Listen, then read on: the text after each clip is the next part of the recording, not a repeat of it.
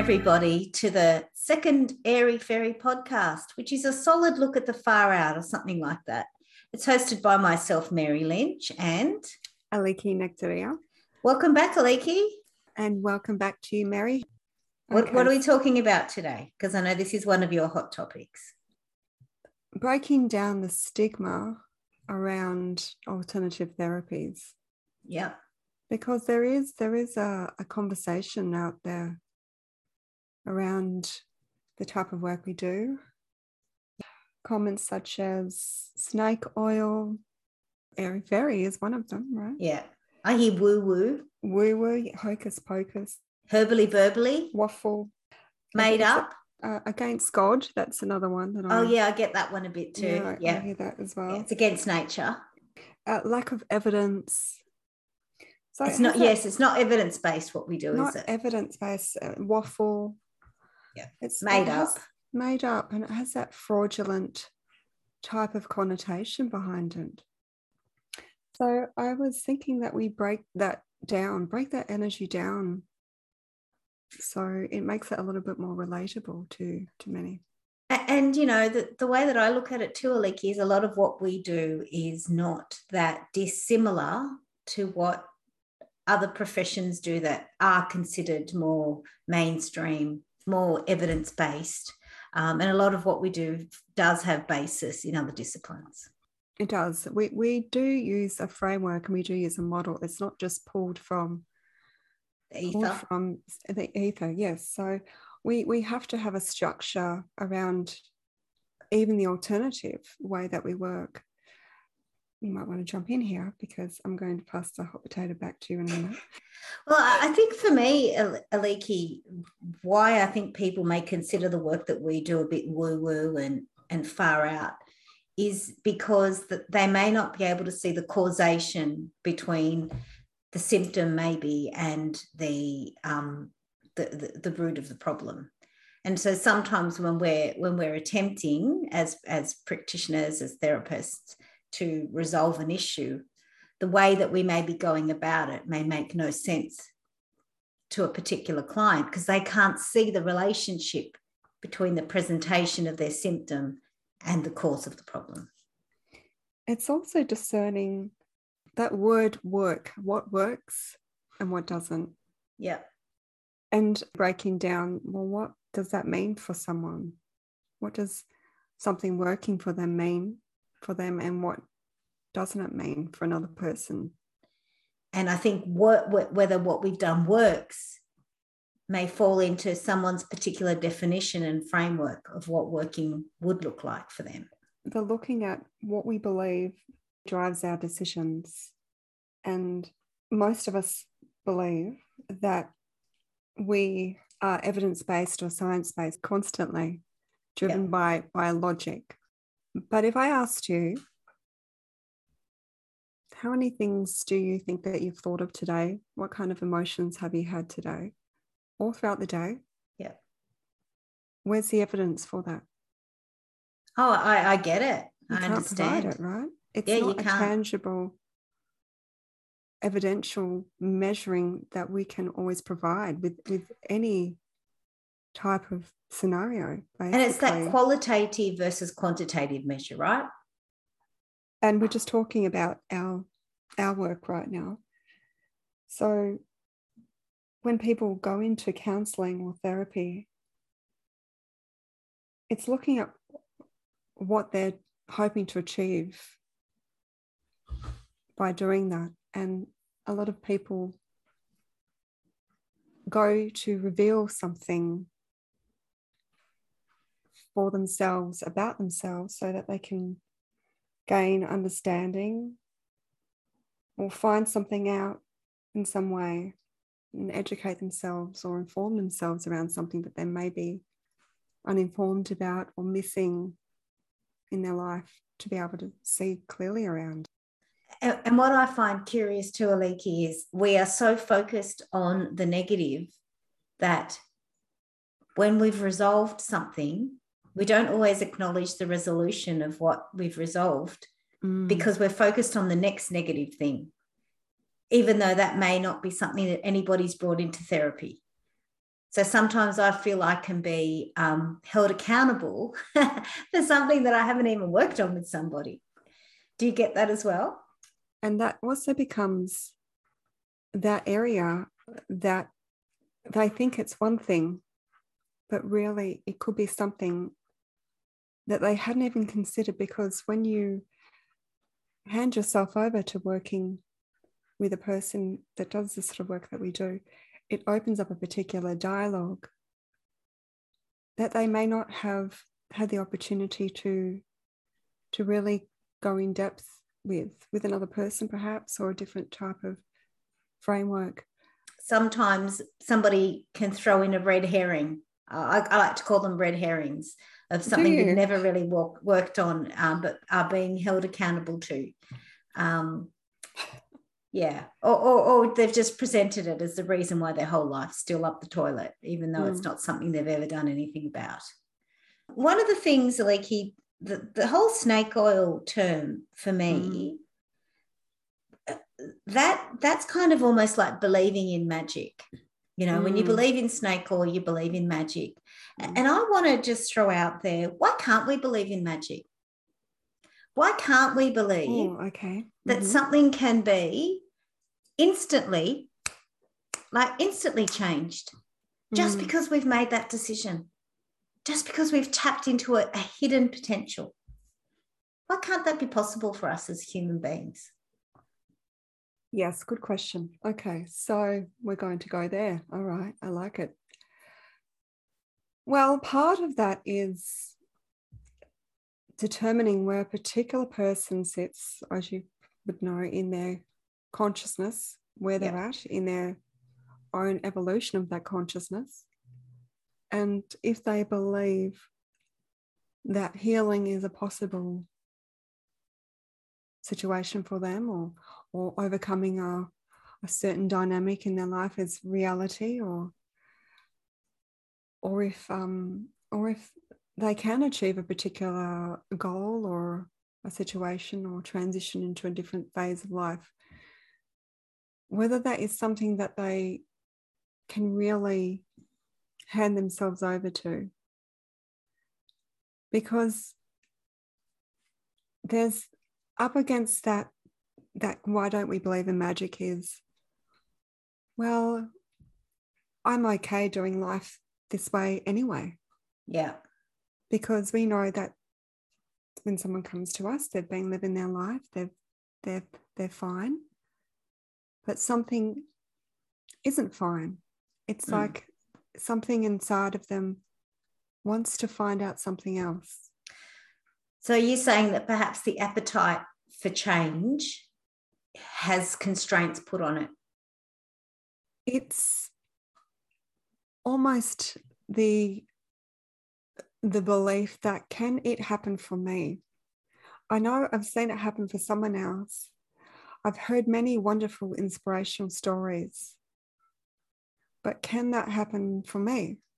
Or do I want that to happen for me, even or though I'm exactly. here?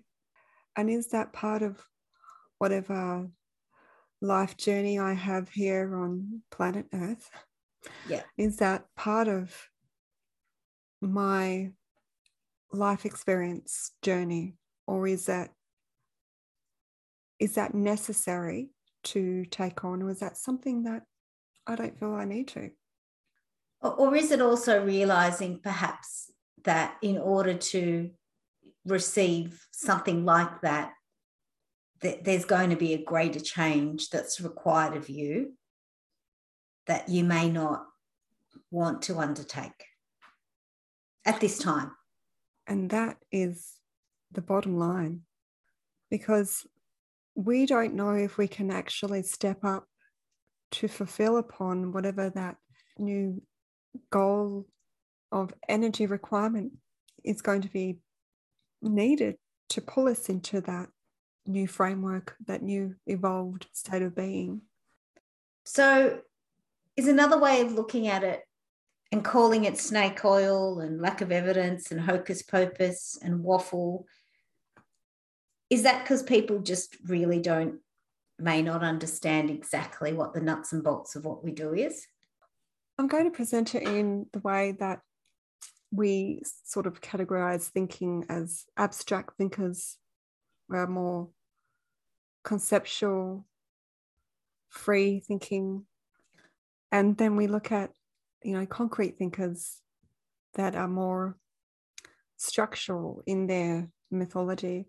And we need both. We need both abstract thinking and concrete thinking because if we look around at the world that we live in, um, the, the roads, the planes, the houses we live in were created by imagination first, and then, then there was structure yeah. that came about into to bridge it. So we need both sides. Would you like to add to that, Mary? Yeah, uh, look, I will. And I think it's this is often what people forget, particularly people who like to be in their head a lot. You know, they kind of forget that it's important to, yes, you have the idea, you have the thought, you have the concept, but then at some point, it's important to take action on it because otherwise it is just a thought form. It is just an idea. And, and I think what we do as people, Aliki, is we then start to go into a story about it. We go into a story about why we haven't done it. We go into a story about why it's not important for us to do it and maybe somebody else could do it for us. And before we realize it, we've gone down a whole different rabbit hole. I, I would call them life scripts. Okay. There's certain life scripts that we live by and fall into. And I also feel that the personality that's around that particular life script, whether they're thinking their concrete thinking being abstract or not as well. So would you say personality is hardwired? It does start out that way, yes, but it is changeable. Because that's my belief is that it's it is changeable it's just a story we've told ourselves yes. of what's been going on until the and I do take your point about it being potentially in the early days because you know mm-hmm. zero to seven children are mm-hmm. 85% in their subconscious absolutely so they become what their environment tells them they are i also do believe that we do bring an innate set of traits to the table which is maybe part of our i don't know if that's part of our spirit self or if that's part of our DNA or our DNA reading our spirit self. But, but I believe that some of us are drawn more to be more nurturing and felt sense. Others have maybe got more of a logical bend. But, but again, I'm not sure whether that's created or that's innate. Good question. So a lot of that is innate, and part of that is determined. Well, we're really getting off track here. We're going in another direction. Oh well, that happens. But I I will keep it short this this answer, but part part of it is a innate, yes. And the objective is to sift away at the personality impediments that mm-hmm. don't actually allow the innate um, ability to fully express itself. Yeah, that it's a simplistic version of it. Yeah. Okay. So getting back on track, getting back onto our topic snake oil, woo woo, airy fairy, fluff, mm. waffle. So one of the things I do, Aliki, with with my sessions is I always get some objectives up front when I work with my clients. And part of the reason that I do that, well, some of it is I do get some measures of, of, of particular things, and I also get some objectives. And the reason I do that is that as people, we do become so quick to forget that which wasn't working for us, particularly when we are on the other side of it. I always say to clients, they forget their healing. Yeah. They forget because they forget what, where they've come from. And and that's a good thing. You know, you don't want to remember shows, all that stuff you've left behind. Yeah. shows progress. Yeah. And so for me, that's my attempt in my small way to, to rebuild some of our credibility, you know, in saying, well, you know, we you were like this before you came and this is how things are traveling for you after. And one of the things I also really, really encourage my clients to do is to recognize that they are the person making the change, not, not me. And I find that that goes a long way into helping them realize where the power sits for themselves, but also to demystify what we're doing because it means that they can do what I do outside of our room. and they can take the steps outside of working with me? I see it as a, a force of co creation. So it is really very important to find the right person because someone that believes in being able to shift something to the same extent that the other person wants to as well is very yes. important. So, so what do very you say? Important. So, what do you say to um, somebody who has a therapist or a practitioner that they don't like? What would you say to somebody like that? I would say that they're not connecting with yeah. that therapist. And what would you say if somebody thrusts somebody else onto you? So you've really got to work with this person. They're the best person for you. Well, that happens a lot because people get referred, don't they? Yeah. And and they've been passionate about an experience that they've received and they want the other person to experience something similar. That can work, yes, at times. It also depends on who is the motivator whether the dynamic with that they have with that person is one that is a resistant dynamic or whether they're receptive to someone being um, being um, someone that shows them where to go to to receive help yeah so yes it can work depending on the person and the situation yeah so and, and the way i look at it is rapport is everything. It's, it's a two way audition for me. It's not just that the client has to like me. I have to also feel that I have something to offer the client. And, and, and it's difficult sometimes when I feel that there's it's time to finish off with a client, or if I'm on the phone call with a client that I feel won't be a good fit to deliver the message that perhaps mm. we're not going to work well together because there's something in the way that we interact and, as you say, co create that's not going to work to the highest good of the client. Um, mm. And it's not it's it's not an easy thing to to say, but for me and my integrity as a, as a therapist, I definitely feel that there are there have been over the years some clients that I've had to say I don't feel we're going to be a good fit together because I won't be able to achieve the result that you're looking for mm. with you finding that co-creative energy is very important and having having the awareness that it really is that type of force that it's it's having that therapist that can that can really um, take take that person to where they can really go and also challenge and stretch that person to where they really need to go as well.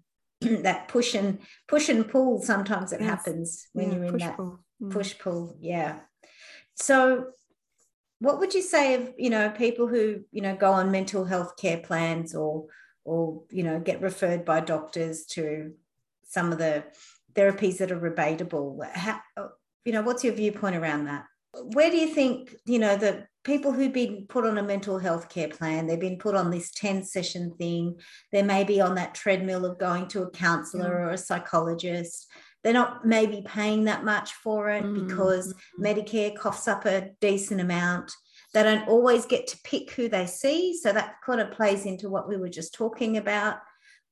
How do you think their results maybe differ from what we do? And, and why? Sometimes it can be financial based reasons that determines the level of care and uh, output and um, effect. That initially starts a person off in regards to a different pathway and when when a person seeks a type of therapy there's one that's guided from the place of I need to find something that I'm really looking for here. And, and be able just to perhaps um, release the pressure from the immediate situation that they're dealing with. So a lot of a lot of that is also part of the the choice to to perhaps um, use that as we spoke about in the, the first session, the allopathic method. And I like that use, Aliki, of the word immediate because mm. I think that that's you know in this in this takeaway fast food culture that we live in, where things are disposable. I even think therapies become disposable. You know, people's expectation of what their achievements in therapy will be are potentially disposable. And, and I think in Australia, you throw that in as well to in a in a country where like, oh, you're going to see a therapist. Oh man, what's wrong with you? Can't you go down the beer and have a, you know, go down the pub, have a few beers with your mate? Mm. Like it's it's not it's not that um at the moment still there's a bit of a stigma attached to asking for help. And the way I think that we we can support people to make change in their life is is not it's not instant. It may or may not be instant. Sometimes you may need to walk through a bit of fire in order to get the result that you want. And if you're wanting to just have a quick fix we may not be the right person for you. Some people take longer than four sessions. Some people take 10 some people take longer than 10 and and some people want to know straight away before they even start a guarantee, which, if you really think about it, I'm going to use your metaphor with the pub. Would you go to the, the bartender and, and ask them if you're able to be drunk just from that one drink? Oh, and there's so many, so many factors that would come into play there's so around many that. Factors there's metabolism. Exactly. There's how how many how much you're used to drinking. There's the type of drink you've had. There's the stat, the, the how big the glass is. Correct. Um, I guess it's an unusual analogy to be referring. No, it's to, a good one though. Makes absolute sense to the kind of work we do, Aliki. Good, good choice. But but can I also say, Aliki, I do love the freedom mm. of working outside of um, some of the constraints that the the you know rebatable practitioners have which That's doesn't so mean true. that we're we're not so ethical because we do have standards and ethics that we both abide by with the within the organizations that we work with yes. and we and we work with with informed consent and lots of other um, practices that are mental health practices actually um, we should say that we're both we are both members of the australian hypnotherapists association, association. Yeah. so yes we do have as a as, as a, a framework. Yeah. Mm. Yeah. Well, I think Aliki, on that note, it might be time for us to wrap up. So it's been another great opportunity to chat with you. I and today, Mary. Thank you. And if you want to hear more about us or drop us an email, it's airyfairypodcast at gmail.com. Please provide your feedback. We'd love to hear um, about topics that you would be interested in us discussing um, or any pointers you've got for us because this is our second podcast so far. We're just warming up. Just warming up.